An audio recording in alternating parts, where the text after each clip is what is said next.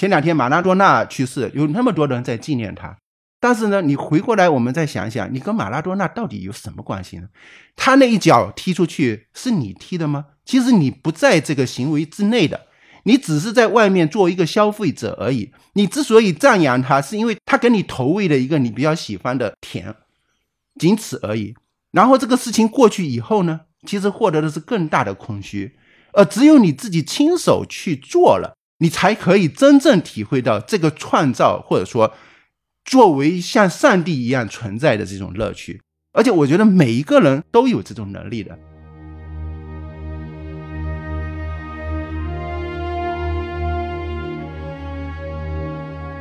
你好，欢迎收听《篝火漫谈》，我是长河。我们今天有请到了两位老朋友，著名的策展人施汉涛。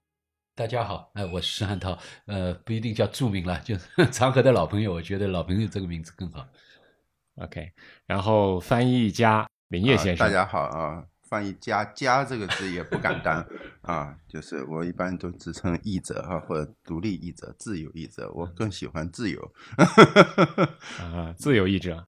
我们三个人呢，随便想了想，这个就就说要聊点什么事情啊，然后。在林业的建议下，我们定了个主题，叫做“呃，日常生活中的摄影”。嗯，为什么起这个题目呢？原因有好几个吧，主要是因为前阵子我们正好跟施老师一起策划了一个展览，那个展览叫“你会相信你的眼睛”。然后这个展览的主题其实就是日常生活，就相当于日常生活中的摄影，对吧？所以就冒出了这么一个题目来，就那我们就顺便聊一下这个日常生活中的摄影，这是一个。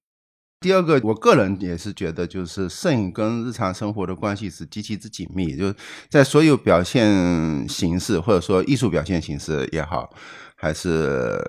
兴趣爱好也好，我觉得现在摄影显然是无孔不入了，对吧？我们。呃，我们甚至遇到就是说去看病啊，第一件事情他还不一定是先给医生看一下自己的症状，是先给他看照片啊，像这样子的一种事情，对吧？我们我们就会发现，就是日常生活里面摄影真的是无孔不入啊。还有另外一个想法，可能就在于就是说，摄影在一定意义上是最容易帮助我们，呃。从日常生活的平庸中，就是解放出来的一种方式，啊，所以总的来讲，我觉得这个主题还是，呃，可能是挺有意思的吧，嗯，嗯嗯，汉涛怎么理解？没有，那展览当时是受那个荣毅美术馆这个机构的邀请去策划一个关于摄影的展览，所以，呃，其实刚才林老师已经说到了，就说日常啊，摄影啊。呃，摄影的观看啊，这个问题，所以我们当时在想到底做什么内容嘛？那肯定是从身边想起。的确看到很多年轻的摄影家也好，或者甚至其实这个展览里面有的人根本也不是摄影家，或者甚至也不是艺术家，他们只是文化工作者。但是好多人呃都在用照相机、手机在拍一些东西。这个拍呢，我觉得它介于好像这种 snapshots 和呃。和和和所谓严肃摄影或者艺术摄影、艺术创作之间的这么一个状态，就是他们其实呃很认对这件事情还是蛮认真的，然后也会拍，然后有时候拍的东西也会定期的或者是合适的机会拿出来聊聊交流，发给大家去分享什么东西，但但他又不是好像被关在艺术这个。笼子里面的一个东西，所以我们就觉得，哎，这周围，呃，还是有很多朋友在关注这个。当然，就是也有艺术家了，就是艺术家以更加、更加严肃的方式，更加持续的，呃，在在在拍这些东西。所以当时我们就从这个角度就选了这么这么一个话题。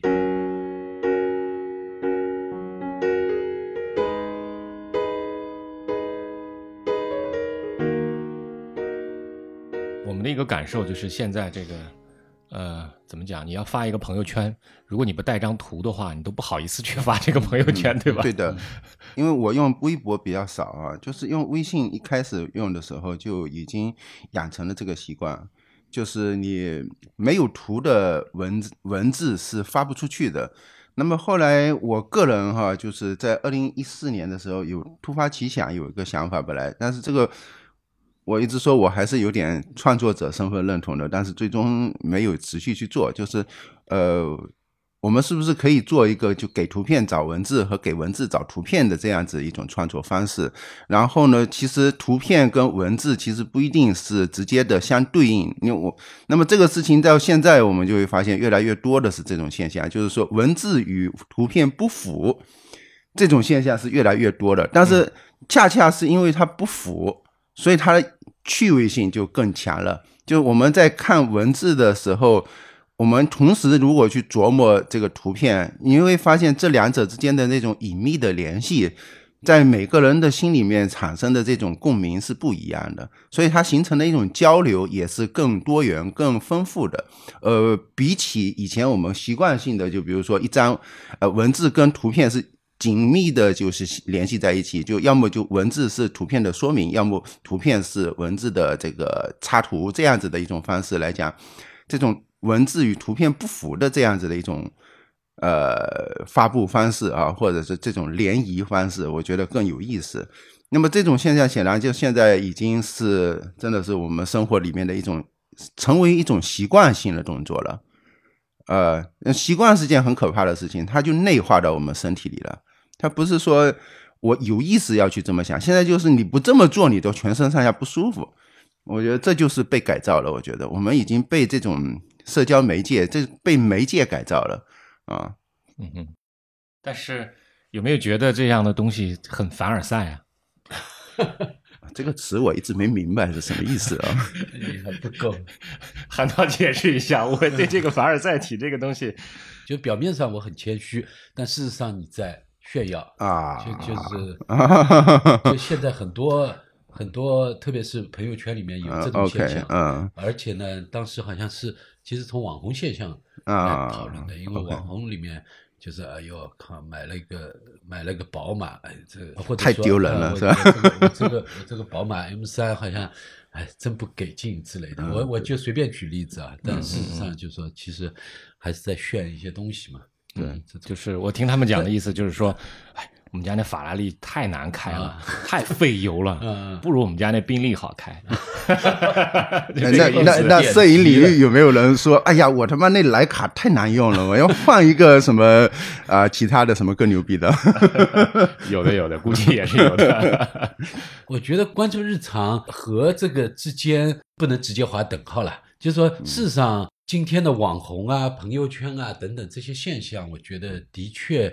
它的基础是是因为今天的图像的应用啊，像林老师刚才说的，就是说图像和文字这种关系有变化了，渗透进我们日常，然后可以在社交媒体上面来来来讲述我们生活，有这么一个这么一个自由和可能性了。是，但是呢，就是任何工具在每个。在一个社会里面，不同的人用起来就是不同的效果，或者是不同的用途。他在凡尔赛人这儿 用起来就是凡尔赛体嘛，对吧？那个这种人就说你不给他这个机会，其实我现在想不起来，等会想起来说可以说两个例子。就是假如在没有社交媒体的时候，肯定也有人的呀。就是哎呀，我这件个的确辆衬衫好像，就比如说啊，过去这个。花钱衬衫很很牛逼的时候，的确辆衬衫没，哎呦，跟没老早子个棉的衬衫透气啊，或者或者我这件说棉的衬衫好的时候，你可以反过来你说，哎呦，我这件棉的衬衫洗了还要熨啊，这个没有我家里哪哪件衣服好啊，这就这种语法和逻辑其实一直在心里面的。对，就 就想到以前有个笑话嘛，就比如说，哎呀，哎呀，这天气太热了，我要把我手上的钻戒摘，这个拿下来，那种感觉。真有这个话吗？有人这么说吗？哎，笑话，以前很早以前的笑话里面听的，看到的。对，对，对，对。那那毫无疑问，其实摄影在这个凡尔赛体里面是推波助澜的，不否认的。嗯，其实呃，应该怎么说？就所有的媒介啊，从根本上讲，它都是中性的嘛。那么中性的话，它就很容易被。被就是主导力量啊，就是它成往往会由哪方面更强势的人去加以运用。那么它本身媒介是不可能去拒绝嘛，对不对？它也没有这个拒绝的这个主体性存在。所以呢，那当然就是越有权力、越有资金、越有能力去运用它的，那当然用的更更厉害，对吧？那么可以说它是在一种推波助澜的作用。显然，我觉得我们经常说的批判呀，反这种事情，我们批判的显然不是媒体本媒介本身嘛，对吧？嗯但还有一个说法，我我刚才想到的就是说，各种体啊，永远是存在的，网红的这种东西永远存在的，但是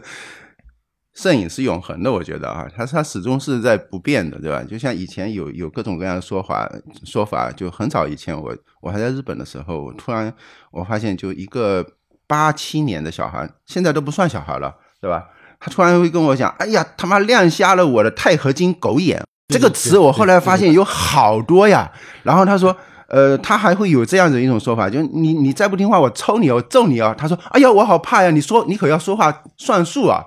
就是这种用我要打你，然后回应的人说：“哎，我好害怕呀！”但是你要说话算话哦，像这样子的一种说法啊。但是现在没有人这么说了。但是在那个时候，他这个很流行，你听到的时候就特别的有意思。但现在就变成凡尔赛体式的，然后凡尔赛体可能现在又有反凡尔赛体了，对吧？就是我们有人也会去利用这种方式来娱乐，所以它永远是在这种颠来倒去、颠来倒去的这种作用力之中，那产生各种各样有趣的现象。嗯 但摄影这个东西，就是照片这个东西，因为是太形象了，而且是可以作为证明的。因为摄影从一开始的这个初衷之一，就是做证明在被发明出来的？或者人们应用起来的。所以，嗯这个东西对于我来证明一个事实或者现实，表现一个我的我的生活状态啊，这种东西就是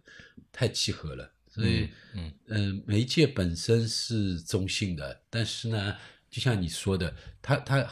还是有这种，因为这个条件成熟了嘛，就它它有这种放大的作用，嗯可以让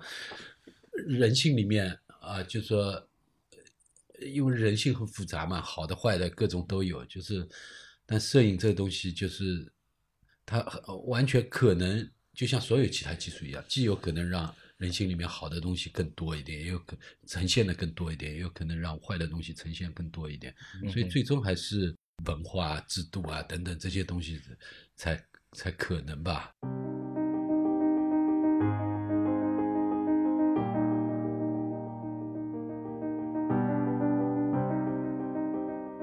我觉得你翻译了这么多书，你看啊，《艺术的起源》山本博司的，《现象》山本博司的，嗯日本摄影五十年》大竹昭子，《私摄影论》呃范范泽跟太郎范泽跟太郎啊，嗯然后带出的是为什么是植物图鉴，啊，中中平卓玛，平卓玛，然后还有一本是《亚洲家族物语》，是濑户正人。看过的话，我强烈建议。嗯，呃，日本什么亚洲家族物语？。对，《亚洲家族物语》那你在翻译的这么多书里面，有嗯没有自己明确的这个呃，就是说这个取向，或者说是你怎么怎么确定你的翻译目标的？呃，如果说这个具体的取向这一块呢，更好的可以说是在瑞像馆之前的那一系列的选译。在瑞像馆的这个选译，其实最初我做的第一个项目就是诗摄影，就是诗之向度嘛。然后里面其实选译了一部分，就其中一部分是诗摄影论。那么也后来因为这一部呃选译，然后普瑞的编辑，呃，他他当那时候刚从日本回国，他自己的专业学的呃研究的也是实摄影，然后就看到了这本书，然后就从豆瓣上豆油我就问我愿不愿意再继续翻译，然后把我就我就把这本整本书翻译出来了。那么当时其实是一个比较大的，有我自己的一个算是有野心的话，我是希望就是以私摄影为一个出发点，然后慢慢往外拓展。就是拓展到，比如说家庭摄影，拓展到就是我们这个社会上的就是摄影，就是我们周围的家庭，然后日常生活，这当然好像都有点内包的。但是再往外，就比如说我们越来越肖像呀，这种呃新闻报道呀，再到艺术摄影等等，就是我觉得就是私摄影是一个是一个最根本的一个中心点，然后它以一个同心圆的方式慢慢往外扩散，是这样子的一种方式去做的。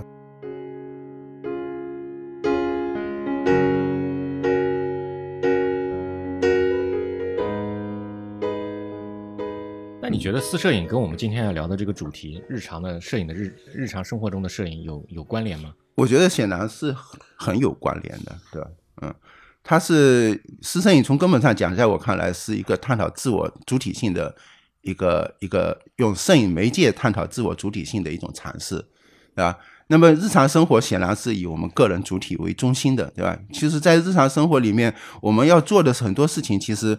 恰恰是在日常生活的这种非常琐碎的这些细细枝末节里面，你不断确认自己的存在，而不是被这些细枝末节给淹没和带走嘛，对吧？所以，摄影它有这么一个很好的一个功能，就是呃，用萨考夫斯基的说法，就镜与穿嘛。镜与穿，它其中有一个非常重要的功能是镜子。就是你看这个照片，其实是一个自我确认的一个一个一个功能，对吧？所以这里面在日常生活里面的一种作用，显然是非常大的啊，非常大的。所以私摄影，我觉得就是应该这么说，就是私摄影是日常生活这种这个主题的一个起点，而日常生活的主题这样子的一个摄影，其实还是围绕这个私摄影拓展开来。通常意义上讲的私摄影是指的那种自己在家里面的那种裸露身体的式的那种拍摄吗？还是指什么呢？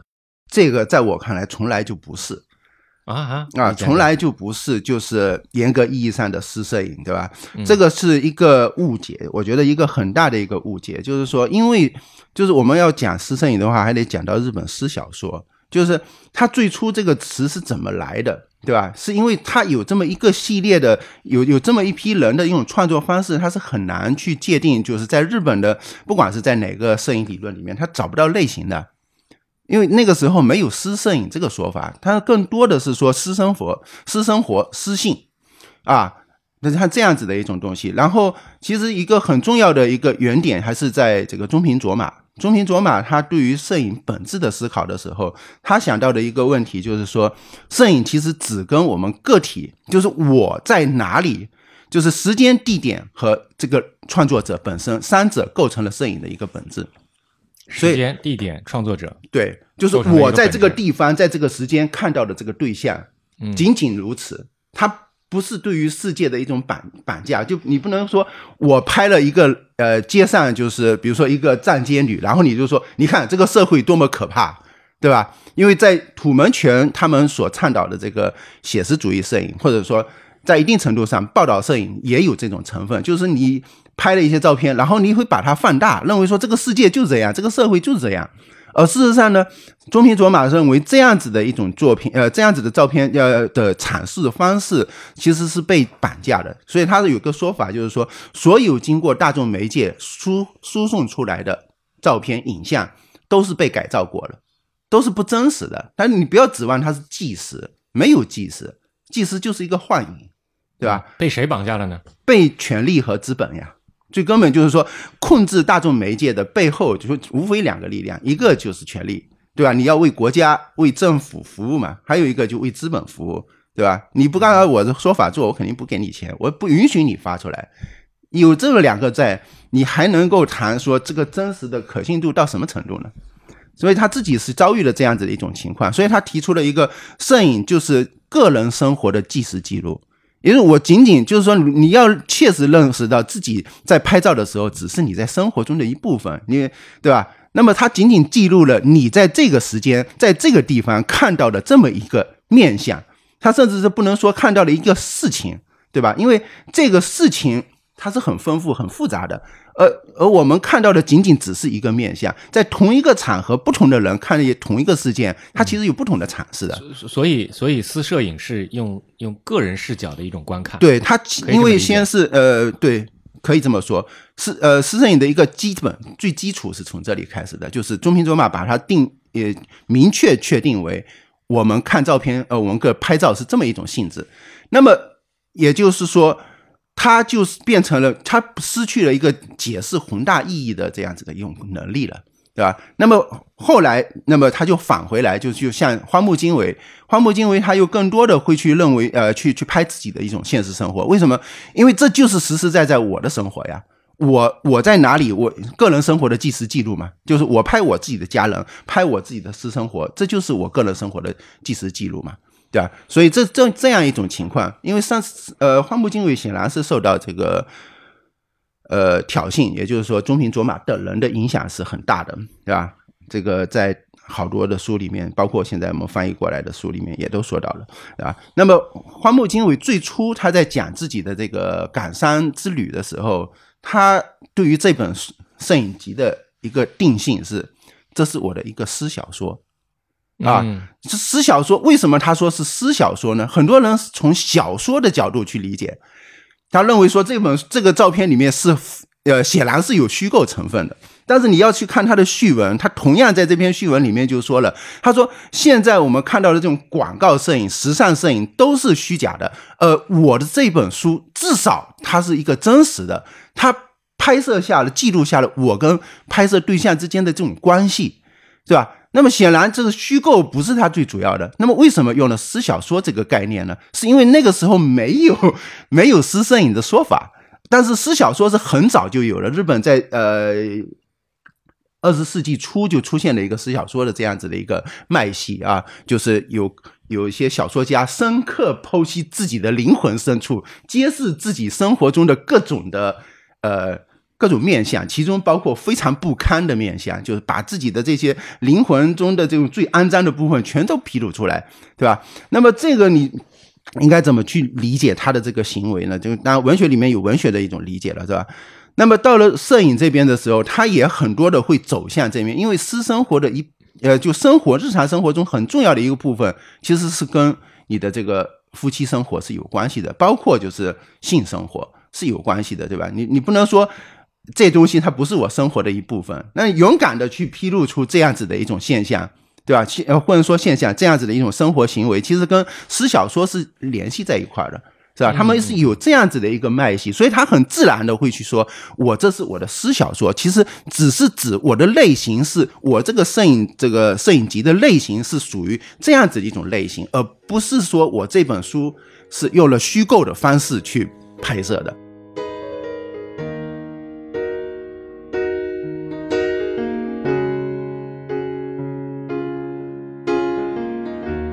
其实呃，你说的呃，日本的这个这个私私摄影的这个理论啊，嗯和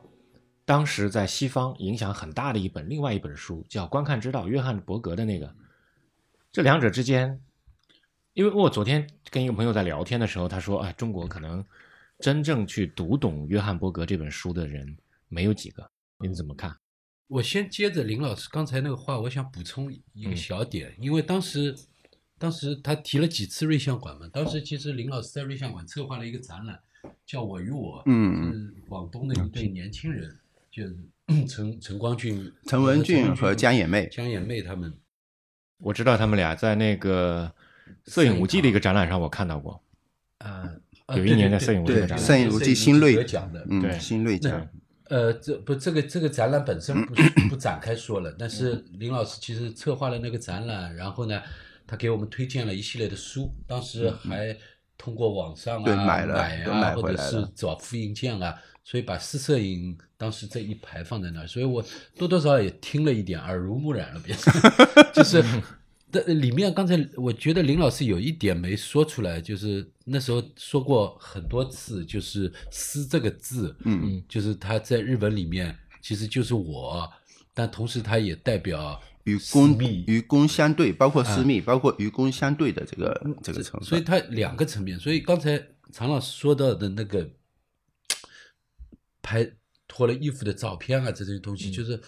我觉得林老师说的误解啊，就因为啊，这个东西好像就是只要是私密的，是偷偷摸摸的，或者是平时看不到的东西被看到了，就好像就就就是私摄影了所以这个就就其实是有一种误解在里面，就是所以其实林老师刚才说了这么多，其实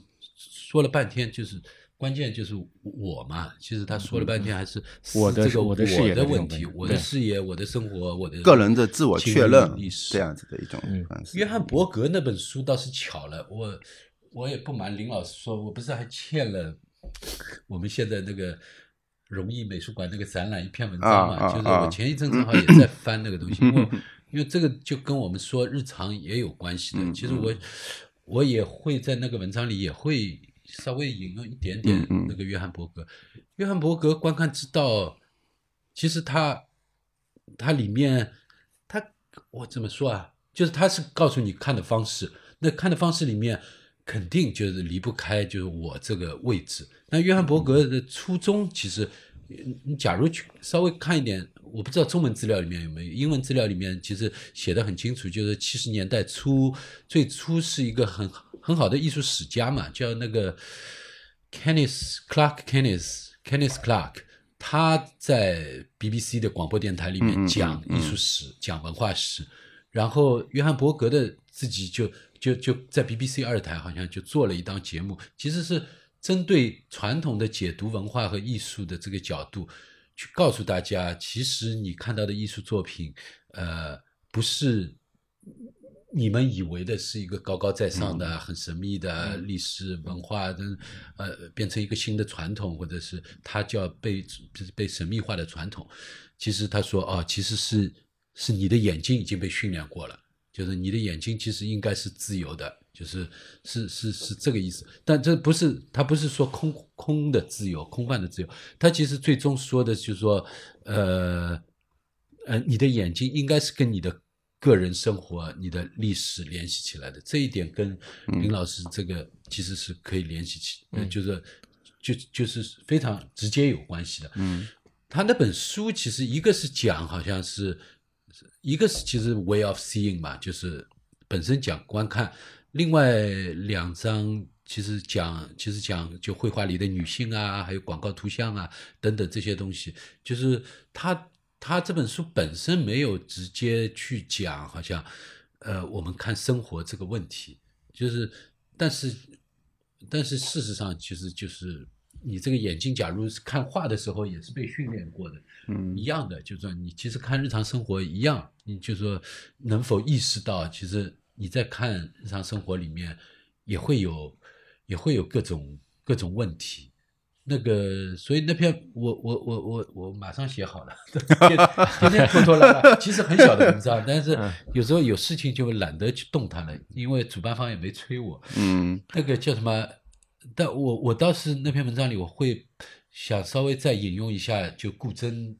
写过的那篇一九八零年代的中国摄影，因为他分析中国当代摄影里面最主要的，他说一九八零年代之所以呃，或者是怎么说啊？他说中国当代摄影从一九八零年代开始，就是它的最本质的，他认为一个特点就是。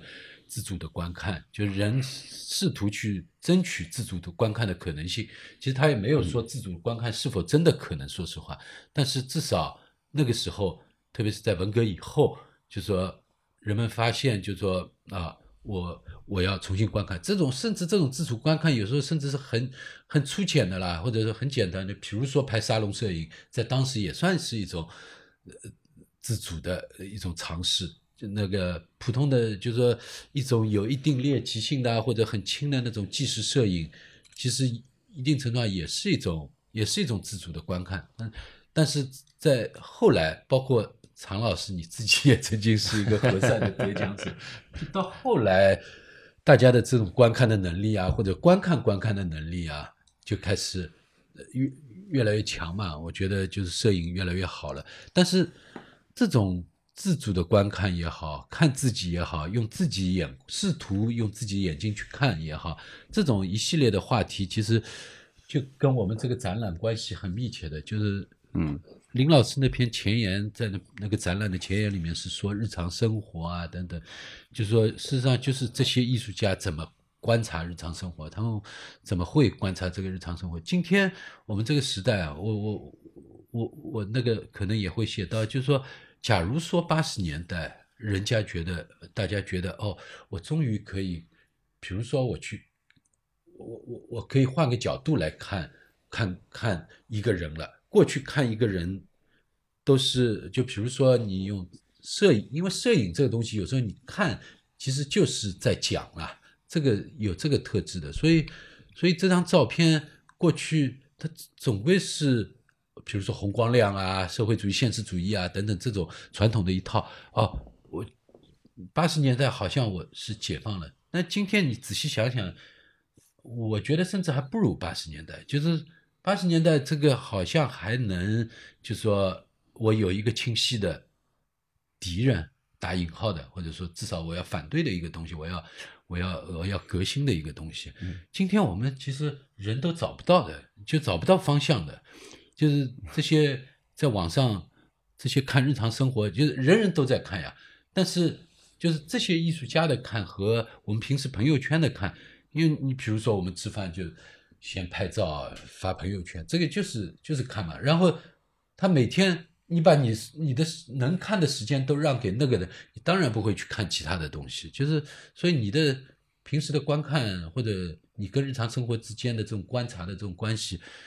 呃，其实就是就是被嗯被被训练了，或者是被、嗯被资本规训是无处啊不在的媒媒体啊、嗯技术啊，都把你带到某一个方向去了。对，但是但是你看，就是说那个约翰伯格的这个观看之道的这个理论体系和这个呃私摄影的这个叫做中平卓玛或者是中平卓玛嗯啊，对他们两个人在这时代应该是差不多，差不多的。然后我觉得中平卓玛可能更多的是受法国哲学的影响，然后他有很多时候，比如说像像罗兰巴特、像梅洛庞蒂啊这些人的一些理论，对他会有一些影响。对，嗯那么观看之道可能是嗯什么时候引进日本，我也不大清楚哈。呃，多多少少一般日本也是很快就会引进到日本了。那么这个是不是来自于观看之道的？目前的资料我没有看到啊，但是殊途同归吧，我觉得。那么他们都是就基本上就是他们有一致的地方，就是说他们穿过了影像看到的影像背后的那只我们看不见的手嘛，对吧？就像就像观看之道里面，我觉得印象特别深刻的有讲女性对于女性的一种观看。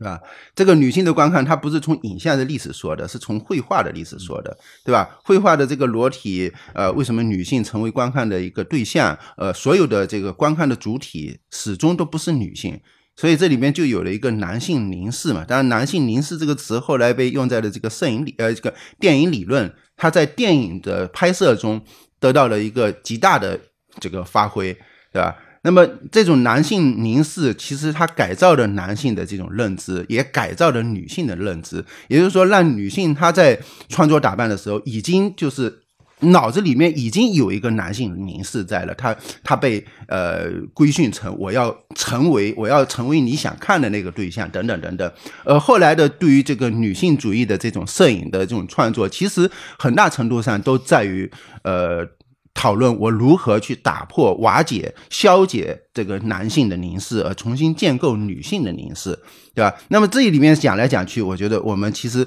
呃能够明白的一个问题就在于，就是说我们不能只看影像，影像是一个帮助我们去看到更深远的东西的一个一道门，或者我们说窗户。就我们穿过这道这扇窗。你去看到的是这背后的人的一个呃，或者说社会文化呀，或者意识形态呀等等，呃，不应该把影像本身当成世界的原样，对吧？就像那个威廉这个叫什么呃福禄塞尔就说嘛，就是现在人们呃因为影像太多了嘛，影像越来越多，这种技术性影像已经取代了这个世界，我们不再观看这个世界，我们原来是通过观看影像来观看这个世界，现在是。观看影像就等于观看世界，呃，世界成为了影像的注解，所以这是非常可怕的一件事情。而且在我们目前看来，他八十年代的时候，威廉·福禄塞尔说的这个话，很好的预言了现在。我们现在显然是愈演愈烈，对吧？显然是愈演愈烈。那之所以会愈演愈烈，就是因为这样子的讨论是太狭窄、太少了，理论的一种发展远远跟不上技术的发展。这个现象非常有趣。那我们怎么逃离呢？逃离伯格的意思就是说，他是建议，就是说，就比如说你看一幅画的时候，嗯这个东西它本身的历史到底是怎样的，然后你自己的又是怎样的？那个约翰伯格是个典型的一个马克思主义者嘛，嗯一个左派嘛，就是，所以他他其实也鼓励，就是你要有自己清晰的阶级意识，就是你你这个是谁的历史，谁写的历史，谁的历史，去去去判断这幅。这幅画就是，呃，怎么说呢？就是我的浅陋的理解，其实跟刚才林老师说的一样的，就是说，你还是要找到，还是要有清晰的自我，到底还在不在，在哪里？就是今天的最大的问题，无非就是你，你，你放弃了，就是自己独立的目光的可能性，都是都是随波逐流了嘛。这而且这个世界的确把我们随波逐流的条件创造的特别舒服，就是就是它已经让我们充分理呃这个感受到随波逐流等于创作的可能性。嗯，呃，事实上这就是幻觉嘛。随波逐流显然不是幻呃不是创作嘛，离创作越来越远。你只是在再生产，而不是在生产，对吧？所以这种那按如果说要怎么解决这个问题，我也想的，说实话，我真的是一个一个次贫阶层的人操这种国家总理的心，我说真是太不要脸了。我觉得，但是呢，我只是在想这个问题，就是说，在很多时候，我们经常会以批判这个概念去来对抗，或者说批判也好，对抗也好，打打倒也好，瓦解也好，去对抗资本主义这样子的一个一个性质啊。我觉得你肯定是输的，因为我们会发现，资本主义就资本是不以任何东西为敌的。就是你的所有的资本主义的敌人都会被他收编招安的，嗯，他都会把它归纳到自己的体系里面，变成一个新的能够为资本所用的素材，最终变成商品。这个我觉得就中平卓马是充分体会到了，因为他做的挑衅就是为了要挑战这个资本主义的，对吧？挑战意识形态。结果呢，他说。他们不以我为敌人，就我拿他当敌人，但他不拿我为敌人，他以接受的方式瓦解了我，然后呢，立刻就把他的这种拍摄方式给风格化了。那么风格化对他来讲其实就是僵化，就是死亡呀。就是我的这种创作是目的是为了作为一个这个挑一个工具一个武器，但是，到他那就变成风格，风格就是形式化了。那么马上就会有这个国家日本的这个由国家主导的叫做日本铁道出版了一本，它有一个这个这个杂志，到现在还有的叫做 Discovery Japan，好像就发现日本，然后呢，立刻就有。他的这个专职的摄影家用呃这个抖动模糊、晃动模糊这个粗颗粒的方式去拍拍这些日本的这种风光或者说民俗，然后把它变成海报，然后进行宣传。是吧？也就是说，他反过来就会利用你，就是从某种角度来讲，资本主义基本上是积极鼓励你们反叛呀。你反叛了以后，不就是给我创造一个新的一个一个素材、新的一个视角吗？然后呢，我只要我有钱，我就可以收买一切呀。这最终还是归我所用。所以，我在我看来，就是说，你去从正面对抗它是没有意义的。那该怎么办？进入资本内部改造资本，在我看来是这样子的。怎么进入啊？这个对这个这个其实是属于就是说，我说的是比较理想化。但是呢，我觉得如果一个人他能够认识到，就真正的一个资本家，如果能够认识到资本的僵化性，他的这种虚伪的这种呃，能够把人类带带向毁灭的这个方向的话，他会很自然的对资本本身产生自觉的。其实显然，显然，我们现在去看的话，你会发现，资本家，你真以为你很了不起吗？你不过是资本的一个奴隶而已，是吧？资本常在，而资本家不常在，是吧？资本家你早晚是要死的，你最终只是给资本添砖加瓦而已，你只不过是他的材料。你千万不要以为自己能够掌控资本啊！最终是资本掌控一切，而资本家只是他的一个炮灰。啊，一个资本家倒下了，还会有一一万个资本家起来的。大家踩在你的尸体上面，只是会认为你不过是个失败者，或者你即便是个成功的人，但是没用，我依然站在你的肩膀上。那我们怎么进入内部改造它呢？我们怎么像一个病毒一样进入吗？还是像一个？所以需要更多的这样子的一种讨论。OK，嗯，需要更多的这样子的一种讨论，就是这种讨论它所唤醒的对象不是。单向的，就是说，我们做这样子的一种讨论，并不是说我们只期待我们所期待的这些对象，就是听众能够听到的，而是它是潜在着各种各样的一种听众的。那么，有可能有一些 有一些未来的成，有可能走向资本的这些人，他有可能会听到，有可能会对这个有所意识，对吧？我觉得这种的东西是需要他资本内部的人自己有意识的去改变它。但是呢，我。说实话啊，就说滔滔不绝说了这么多谬论，我还是对这世界非常绝望，我是看不到希望的。只能说，就是说，从一个理想的角度来讲，是有这种可能的。就我，我始终觉得这种可能性不是不存在，对吧？但是呢，从现实的角度来讲。渺茫啊，非常渺茫，我基本上是看不到希望的。就是说，当你化作一个病毒进入到这个资本的体呃身体里的时候，你会发现它的所有的那个保护机制自动就响应起来，然后把你消灭掉了。因为我们现在除了看到是全世界资本家联系联合起来，我们还看到了全世界的资本家和政治家联合起来了。当资本和权力紧密的结合在一块儿的时候，那就很麻烦了。就是把他们呃，如果是仅仅是权力的话，呃，我们是很容易找到一个对象去进行对抗他的。但是当这二者相互结结合起起来以后，我们只是温水煮青蛙里的那只青蛙了，包括资本家本身啊，就所有的人啊，不是说呃掌控资本和权力的人他不是青蛙，很抱歉，你们也是青蛙，对吧？你注定是一个炮灰的。嗯，这个这个讲的是非常的深奥，这个反思也是非常的深奥。私摄影本本意是希望能打破这个这个这个这个框架和构构建的这个这个体系，结果却被商业呃反而利用下来以后，又去又去消解掉了。但是如果不经考察，这是无效，显然是存在这种情况。呃，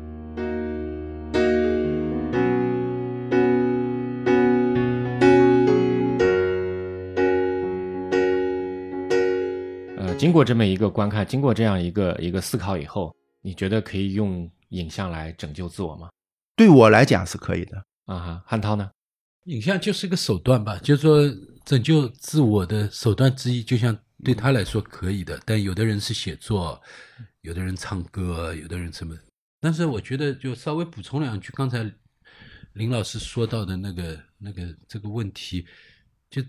到这么一个层面的时候，它其实已经变成特别大一个系统化的一个问题，对这个整个社会的问题。我个人是觉得，呃我我也同意他说的，就是今这个资本它它是有吸收能力的，它可以把整个世界都进入它的逻辑。但我没有林老师这么恨这个这个字，但我不是说我要去舔啊，没有这么恨。但我的意思就是，他说的就换句话说，就我我只是想换个角度说同样林老师的话，就是他说的叫进去以后去改造他嘛。其实假假如说资本现在是这么一整个体系的话，事实上，呃，这个体系我我更愿意说，就是说你这个从教育开始嘛，就是这个这个是一个整个社会的这个问题，人从一开始。不管学校教育、家庭教育、社会教育这件事情，就是从一开始，这个整个社会的这个环境啊，或者教育体制，它已经在教育的整个过程当中，你从小到大，人最被塑造的，呃，最厉害的时候，你已经失去了自己的时候，那你以后你拿着照相机，你也不会找得到自己的。就是你从小到大，你你在受教育的时候，就是。就叫老师、家庭或者整个社会，还试图给你空间，让你成为能够有自己的人，对吧？嗯，那么你以后这个，你拿笔，你拿照相机，你你你你用乐器，你用什么东西，你都还是可以用它来说独善其身吧？就是至少对吧？对，所以就就补充一下，我没有这么恨，我说一定要 怎么样，但是但是这个问题真的是一个系统性的问题。但是这不是某种程度上来讲，呃，我没有思考过这个问题啊。这个林业，就是我觉得这我恰恰的可能在我看来，可能是不是这是我们几千年以来我们所形成的一个人类发展的一个共识呢？对，我觉得会有会有这种会有这种情况吗？呃，我觉得其实这个我刚才所说的这个东西，当然不仅限于影像领域了，不仅它基本上是在方方面面。其实我们刚才一直说这个媒介，媒介是中性的，媒介科技是中性的，对吧？所有的这些就是工具都是中性的。我们说不是武器在杀人，只是用武器的人在杀人，对不对？但问题就是说谁用了这个武器嘛，对吧？那么这个问题其实从根本上讲，它就是本质，呃，就内在于就是人的这种组织结构里面，就是说，就像我们刚才说，就是资本才是最主要的，资本家也是资本的炮灰一样的，就是所有的组织机构里的人，他归根结底都是为组织机构这个意识形态服务的，你所有的一切都在。为了这个组织机构本身的巩固而存在，而不是说我在用这个组织机构怎样怎样。我觉得这里面你就，当我们把人这个主体从这个范畴里面提取出来以后，我们就会发现，它真正的主体是我们平时所有的行为里背后的这样子一个更深的主体，就是说这个组织机构或者说意识形态本身。当我们说。哎呀，如果我们这么去做的话，那么我们这个组织就不存在了的话，这是很有危险的。就是他的意思，就是说，为了组织机构的存在，你必须要求其他人做出牺牲。那么我们为什么不能反过来想？我们为什么就不能让组织机构为所有人牺牲呢？当我们发现我们下面有很多的人不一不一定再适合用这个组织机构进行组织的时候，我们可以让这个组织机构瓦解呀，对吧？我们可以重新建一个新的、更适合的组织机构呀。但你就会发现，当我们在讲这个组织机构如何如何伟大的时候，不管是什么，包括在家庭里面。这个事情，我觉得在家庭里面很很好简单，家之不存啊，这个我们家里面这那我们这个家还存在有什么意义呢？等等等等。这个时候，当如果出现这样子的一种裂缝的时候，其实我觉得我们要反思的是这个家的组织机构是不是有问题，对吧？我觉得是这样子的一种情况。嗯嗯嗯，说起来就就话题就更长远了。哎，对的。呃，我们刚开始梳理了这个缘起，然后又讲了一些这个大家的理论，然后这个林老师又义愤填膺的批判了一下资本主义，但是没有资本主义，你的书怎么出来呢？哎，我没有说我一定要，所以我没说我一定要批判他嘛，对吧？我刚才已经说了，就是我们批判它是无效的。我很拥抱资本，我很喜欢资本的。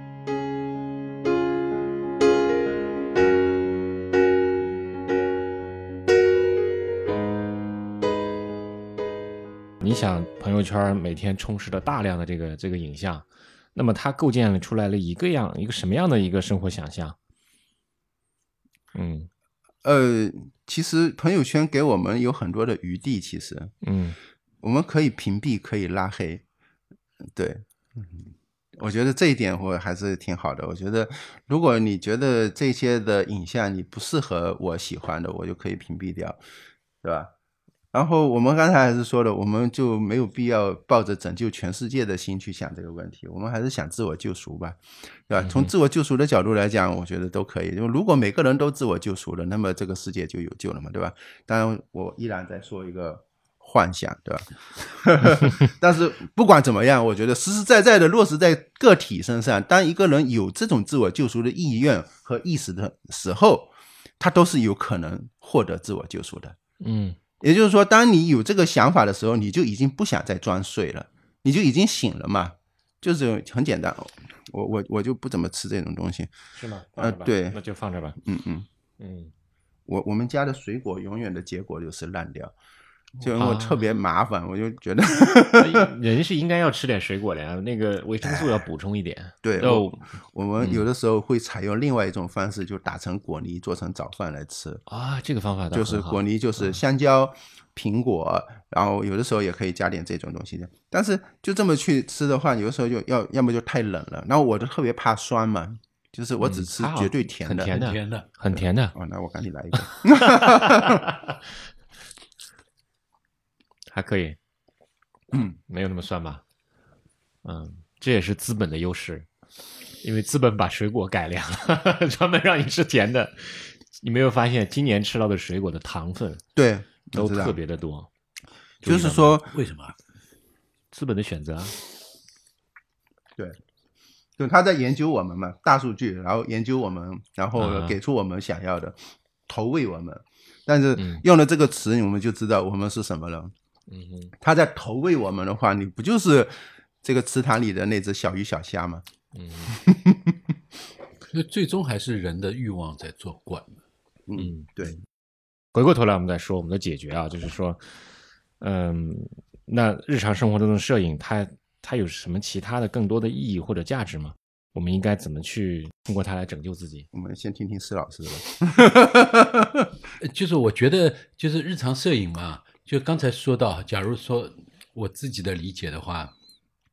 我们的根本的问题其实还是，比如说，不管中中国或者西方吧，就是即便在西方同样存在这个问题。那么我们就说中国的话，呃，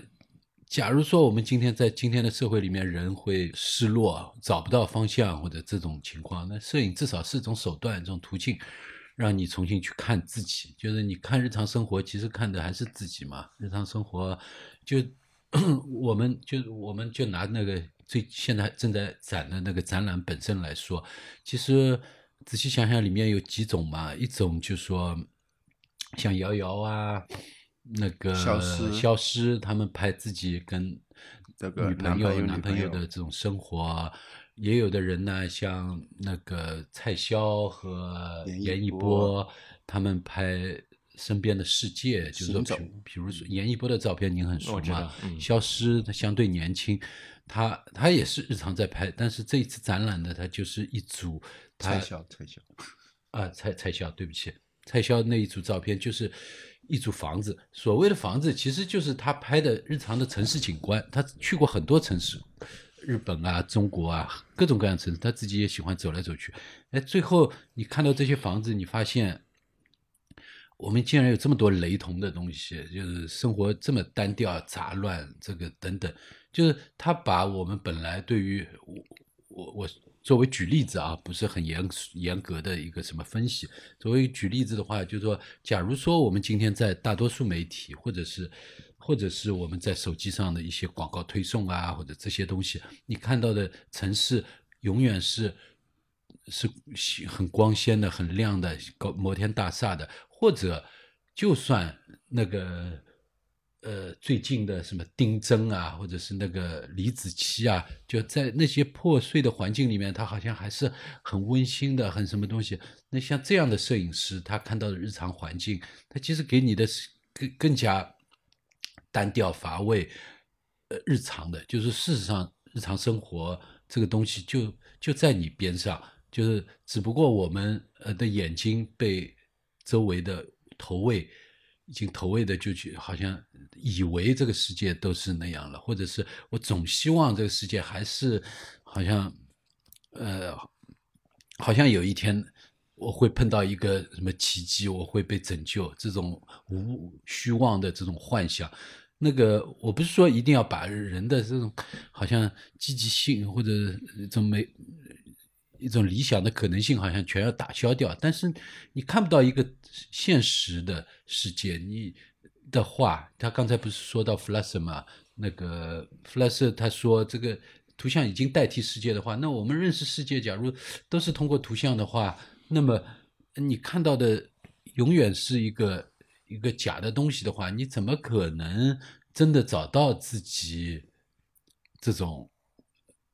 做出这或者说做出真正的有效的回应？就是说你对你的生活、你周围的世界，所以消失这种啊，这种还有像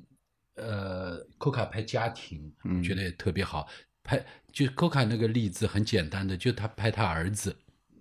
啊，不是，他这一次的展览里面，包括他他拍他的孩子，两个孩子，或者是妻子妻子、外外婆等等这样。但是，就就拿他孩子那一组，他因为自己 Coca 的这种生活习惯，你知道，天天半夜回家，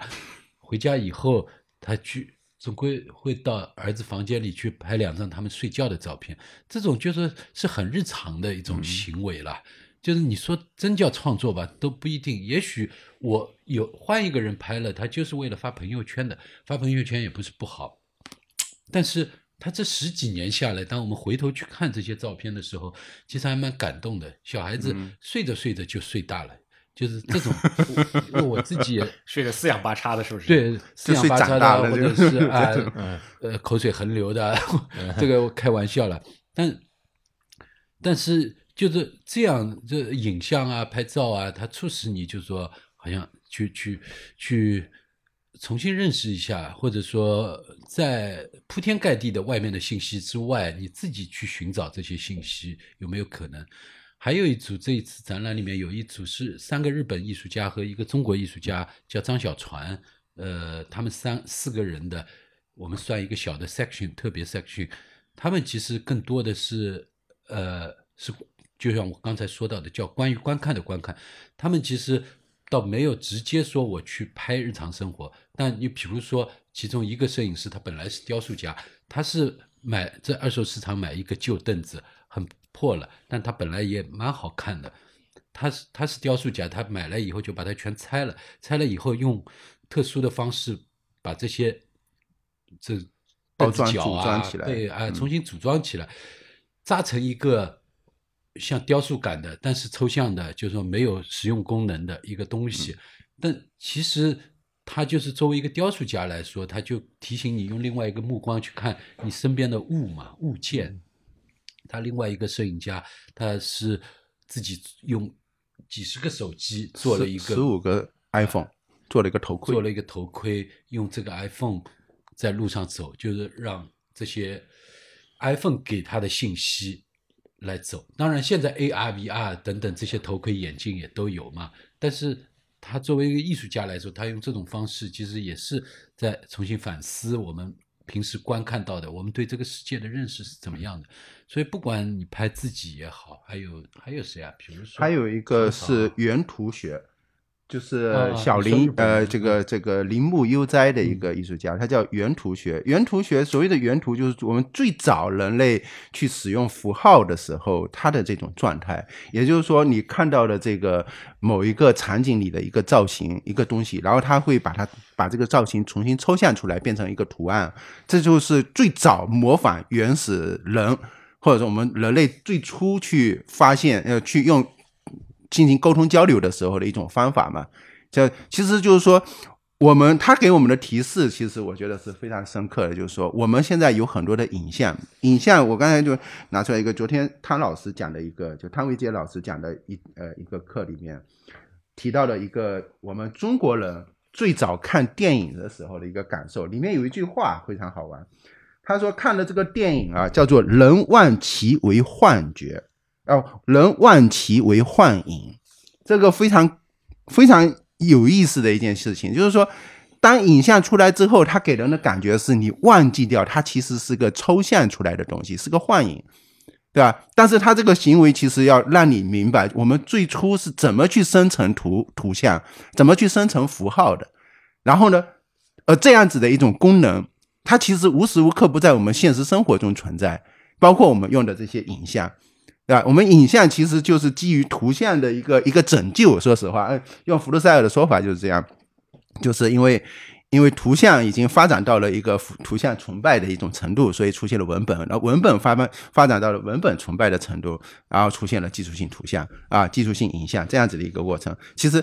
但是我们在现在已经忘记掉了，我们最初是。基于什么样的目的和如何使用这个图像，对吧？所以他用这种方式让我们回归到最早的那种状态，我觉得也是非常有意思的。如果如果按照博伊斯的“人人都是艺术家”的理论，然后再加上大家日常都有这么多的这种手机的影像，然后私摄影的影像，日常生活中的影像，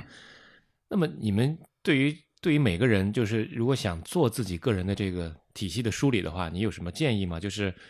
呃，他该如何从从何下手呢？我觉得我们有很多典型的例子哈。我们拿我们上海的这个著名摄影家陆元敏老师来例，对吧？我觉得他在公园，呃，施老师现在策划的另外一个展览，在多伦美术馆展的这个公园，它里面有一句话，上次施老师他是怎么说？就是能够开心的拍照就就拿着一个照相机在公园里闲逛，啊是一种。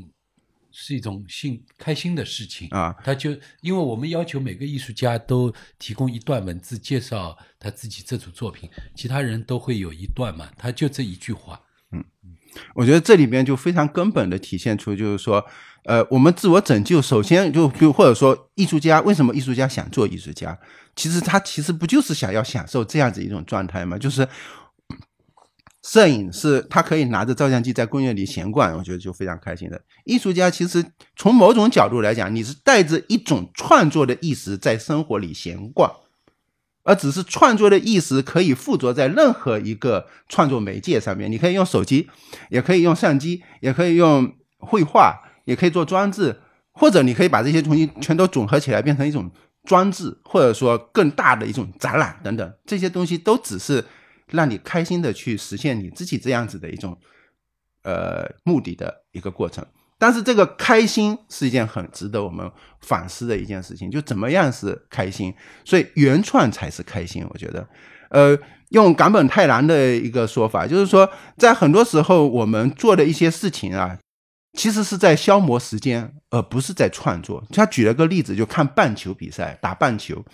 我们会在在这个打棒球比赛里面，你看到一个人打出一个全垒打，哇，你为他欢呼。包括就是我们前两天马拉多纳去世，有那么多人在纪念他。但是呢，你回过来，我们再想想，你跟马拉多纳到底有什么关系呢？他那一脚踢出去是你踢的吗？其实你不在这个行为之内的，你只是在外面做一个消费者而已。你之所以赞扬他，是因为他给你投喂了一个你比较喜欢的甜，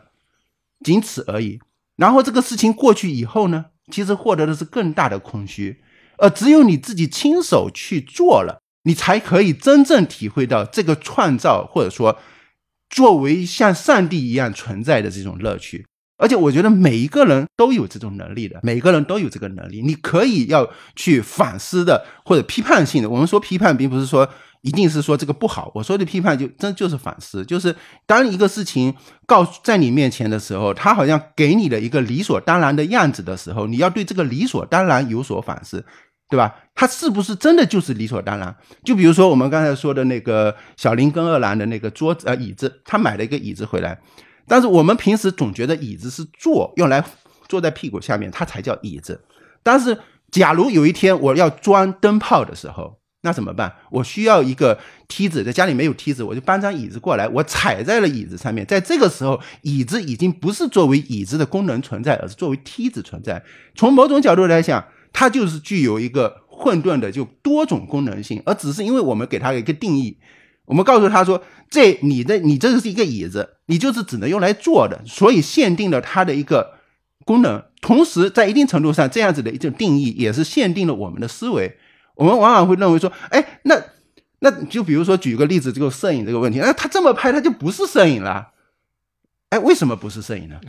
对吧？我们可以能不能有这么一个想法？就是就比如说静静止图像跟。”运动运动影像、静止影像跟运动影像，那为什么运动运动影像它就不能是摄影呢？嗯哼，对吧？当然这是一个很大的问题，我们可以讨论，对吧？但是你可以有这么一个意识，当你当你有这个意识的时候，你这个世界就扩大了呀。所以我们在现实生活里面也是，它它影像的好处，其实我我们刚才说，萨科夫斯基说镜与窗，他是把它作为一个分类，就是说，哎，有这么一部分的作品它是属于窗型的，有这么一部分是属于镜型的。但事实上，在我看来，任何一个影像都是镜窗合体啊，它既会是一个镜子，也会是一个窗户，它能帮助你看世界，也能够帮助你看自我。它是一个能够，所以我我我个人会有一个说法，就是摄摄影是透明的，它这个透明性就在于你看到的不应该仅仅只是万其万乎其呃万其乎会吧幻影。你不要认为，呃，你不要真的忘记它是个幻影，而认为它是真实的，而你应该时时刻刻记住，它是一个幻影，它的作用就是帮助我看这个世界和帮助我看自己。当你有这样子的一个意识的时候，我觉得你的生活它就已经是一种艺术家式的生活了。嗯，那回过头来，你在朋友圈里发一张你在网上当的这个马拉多纳的一张照片的时候，是一种创作吗？你要看怎么去用这个照片创作，我觉得在我看来是使用如何去创造性的使用素材，就是说这张照片是我拍的，对吧？当我在用它的时候，它已经是降降维成一个素材了，即便是我拍的，对吧？我们可以赋予它一个原创的这种神圣性，但是呢，话说回来，这个神圣性到底有多少含金量呢？你拍了千千万万张，甚现在都不叫千千万万张了，就是成百万级的拍照了，对吧？你为什么选择这一张，其他几那些不要呢？对不对？难道只有这一张才算是原创的吗？对吧？所以我觉得在选择这些的时候，你看你怎么去用。那么在用的时候，又要看你具体的语境和使用的方法。在这个时候，你的使用方法以及你给它包装，或者说不叫什么。用其他的东西帮它支撑起来，建构出一个新的载体或者新的一个物件的时候，这才是你的作品。所以你可以当一张照片下来作为我的素材来使用，但是我的作品是我发出去的时候，在这个时机发出去说了什么样的话，相互结合，甚至包括了我跟我的这个愿意跟我交流的人进行交流互动。也就是说，这张照片和我的画相结合产生的一个。呃，交互的联谊，这都包含在内，这算是我的一个创作行为，我可以这么去理解它。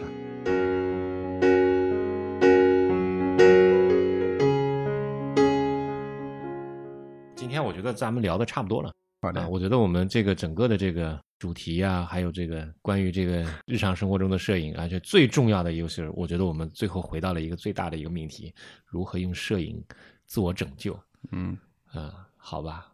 多拍点照片，多看看照片，多看看照片对的，对的，对的。多选选 多照片选选。多看看生活。嗯，对，不是，我还得这个感谢两位啊！今天百忙之中抽出来，咱们在这里聊一聊，聊一聊，聊了聊如何用摄影进行自我拯救啊，聊了聊这个话题，这个很大，看着很泛很大的话题，但是我觉得聊完对我的启发还是真的很大的啊！你看我现在随身 照相机、手那个手机，然后还有这个 Osmo 你是蛮厉害的。啊，很多，但是其实就像林烨讲的，拍完了以后，嗯，再也不看了。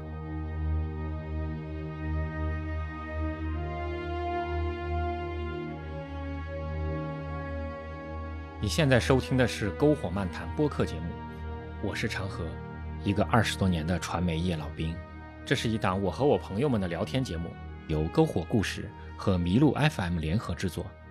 在我以往的工作和生活中，我认识了很多很有意思的朋友，他们很多都是各行各业的专业人士。我很想邀请他们一起聊聊天，大家围聚在一起，在这个浮躁而喧哗的时代，听他们讲讲那些不为人知的故事。所以我决定开一档播客，名字叫《篝火漫谈》。篝火漫谈名字的起源是原始社会人类围着篝火分享狩猎经验和个人感受，这一直都是人类最原始、最本能的社交方式。它代表了一种自由平等的分享精神。篝火漫谈正是来源于这种精神。我希望和你一起开始一场立足于现实又超脱现实的思想之旅。让我们在今后的时光中，一起围着篝火，倾听对这个时代最有价值的见解。本节目在苹果播客、谷歌播客、Spotify、亚马逊音乐、Turnin Radio、喜马拉雅等各大平台上线。除了以上平台，你还可以在 Pocket Cast、Overcast、小宇宙等播客 APP 搜索“篝火漫谈”，收听我们的节目。欢迎订阅、收藏、转发对你有价值的内容。谢谢